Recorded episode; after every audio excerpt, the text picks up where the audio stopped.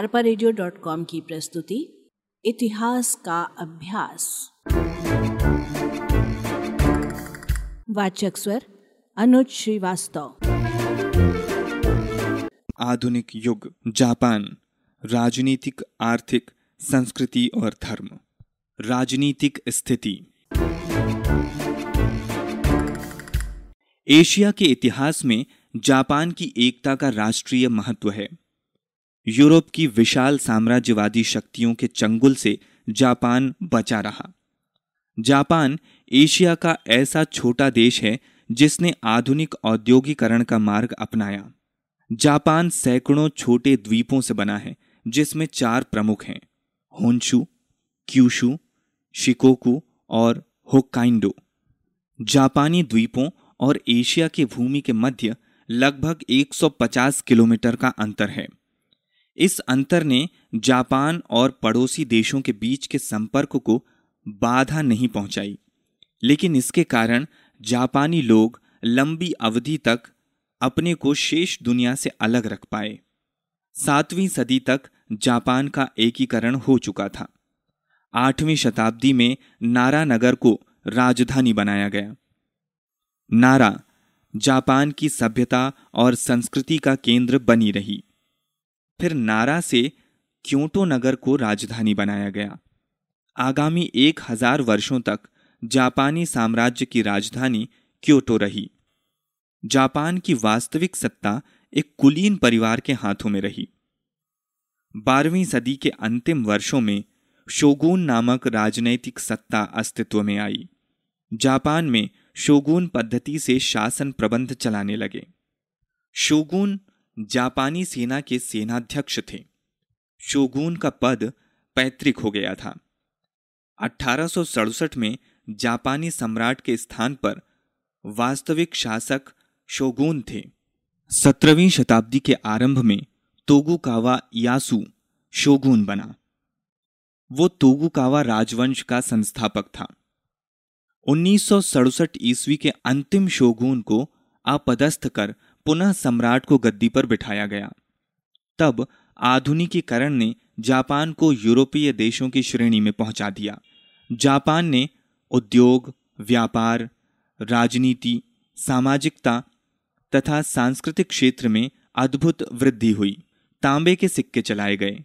Japan सेना चांदी, ताम्र, अयस्क का निर्यात करती थी। शोगुनों ने विदेशी व्यापार पर रोक लगा दी थी। किसी भी व्यक्ति को जापान से बाहर जाने की इजाज़त नहीं थी।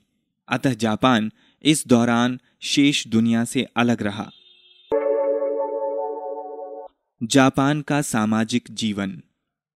तोगुकावा शोगुनों ने समाज को वर्ग व्यवस्था में विभाजित कर रखा था। सबसे पहला वर्ग समुराई अर्थात योद्धा का था। इन्हें समाज में विशेषाधिकार प्राप्त थे। जापान में एक कठोर शासन था। दूसरा स्थान कृषकों का था, जो कर के बोझ से दबा हुआ था। सरदारों की बेगारी, उनका उत्पीड़न भी उन्हें सहना पड़ता था। तीसरा स्थान दस्तकारों और कारीगरों का था। चौथा वर्ग व्यापारियों का था। उद्योग और व्यापार में वृद्धि के कारण समाज में इनका स्थान ऊँचा हुआ। सबसे नीचे अछूत थे। यहाँ मुख्य भोजन मछली है। मध्य युगीन संस्कृति, साहित्य और धर्म। जापानी लिपि पर चीनी लिपि का स्पष्ट प्रभाव दृष्टिगोचर होता है। दोनों भाषाओं में अंतर है। जापानियों ने इस लिपि को 400 ईस्वी के आसपास अपनाया था। इसमें कई संकेतों को और जोड़ा गया। साहित्य। चीनी साहित्य से जापानी साहित्य प्रभावित था। कविताओं के लेखन के साथ साथ जापानी साहित्य का विकास हुआ। उच्च परिवार की महिलाओं ने काव्य और उपन्यास लिखे, जिन्हें जापान में प्रसिद्धि मिली। हैकू नामक काव्य शैली जापानी साहित्य की विशिष्ट उपलब्धि है। काबुकी नामक नाट्य शैली का भी विकास हुआ, जिसने अनेक देशों की आधुनिक नाट्य कला को प्रभावित किया।